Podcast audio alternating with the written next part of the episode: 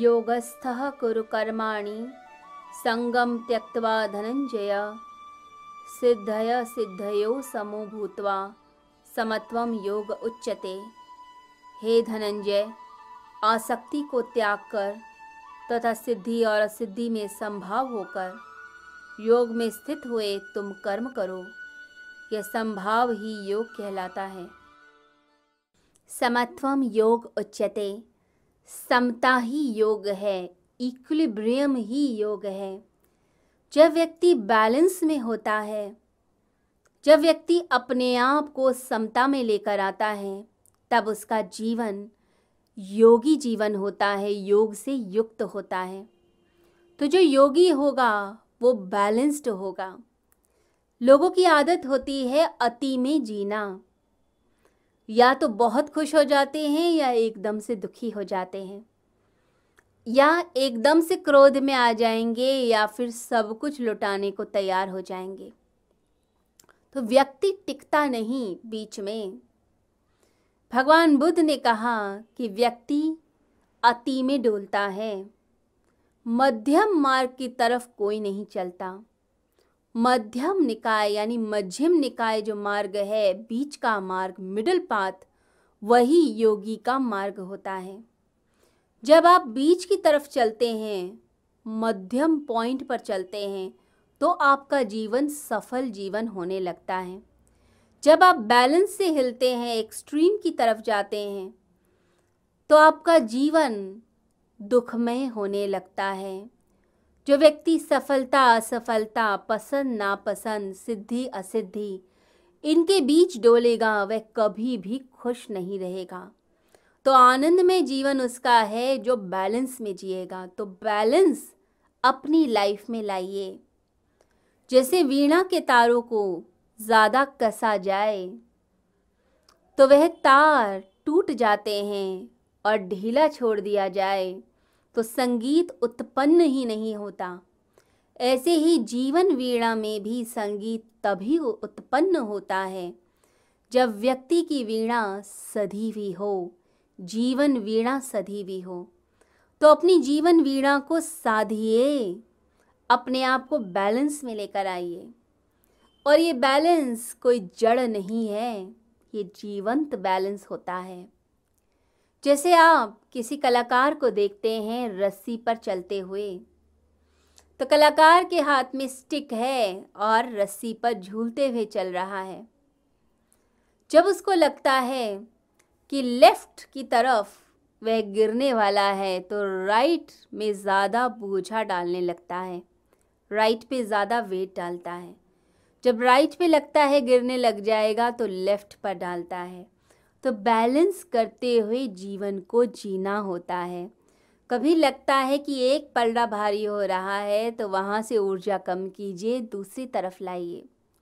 जो wheel of life है, इसमें फाइनेंस भी इंपॉर्टेंट है हेल्थ भी इंपॉर्टेंट है, आपका सोशल सर्कल भी इंपॉर्टेंट है करियर भी इंपॉर्टेंट है, सभी चीज़ें, रिश्ते, नाते, सब कुछ ज़िंदगी में ज़रूरी होता है, महत्वपूर्ण होता है।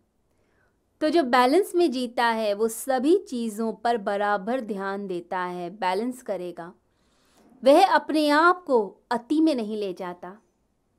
कई लोग जो धन कमाने लगते हैं तो सिर्फ़ धन ही कमाते हैं। अपने बच्चों को भी भूल जाएँगे, बच्चों की तरफ़ ध्यान नहीं देंगे। वह सोसाइटी से भी कटने लग जाते हैं, बस अपने बिज़नेस में ही जाएँगे।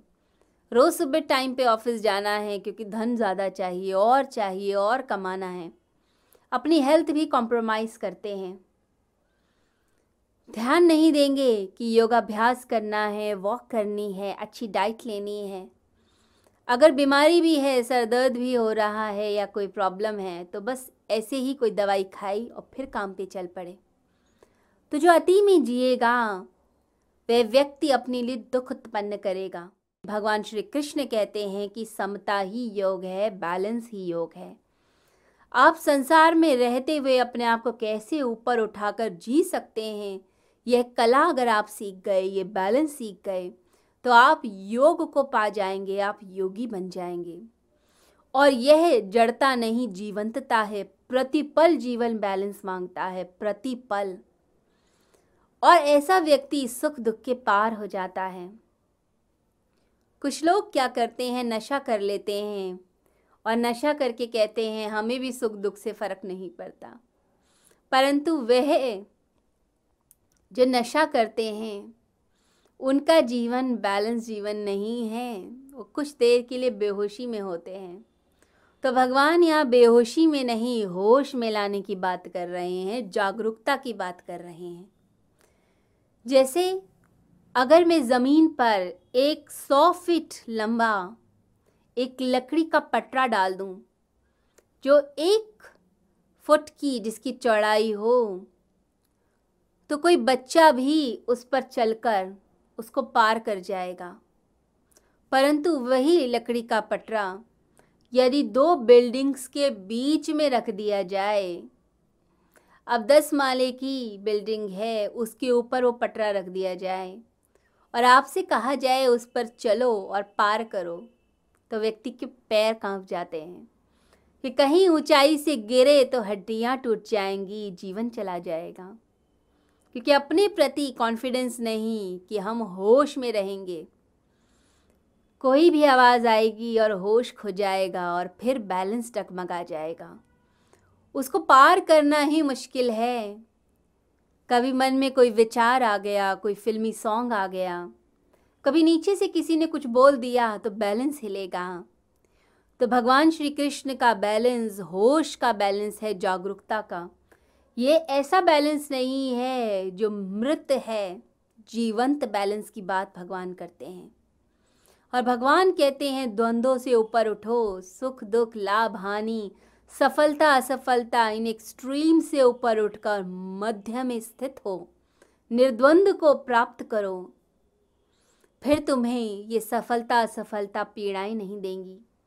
फिर तुम्हें समझ आएगा कि तुम इनके ऊपर हो, तुम एक आत्म तत्व हो।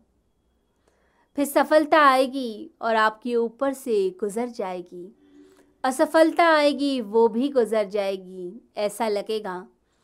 जैसे सुबह होती है तो प्रकाश की किरणें मुझे छूती हैं, परंतु मैं प्रकाश नहीं हो गया।